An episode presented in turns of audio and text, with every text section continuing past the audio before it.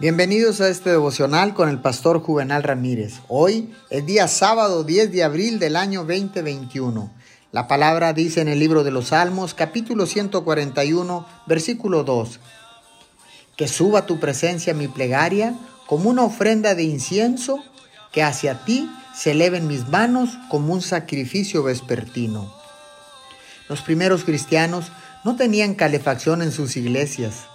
Decían que la llama en las bancas y el fuego en el púlpito debían ser suficientes para mantenerles calientes. Y nosotros, hoy, necesitamos tener el carbón vivo del altar de Dios en nuestros corazones. Esta llama no es poder mental o energía de la carne, es el Espíritu de Dios mismo. La oración asciende mediante fuego. La llama da a la oración acceso y también le da alas. Da la oración aceptación y también le da energía. No hay incienso sin fuego y no hay oración sin llama.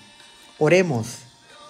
Amado Dios, quiero el carbón ardiente de tu altar en mi corazón.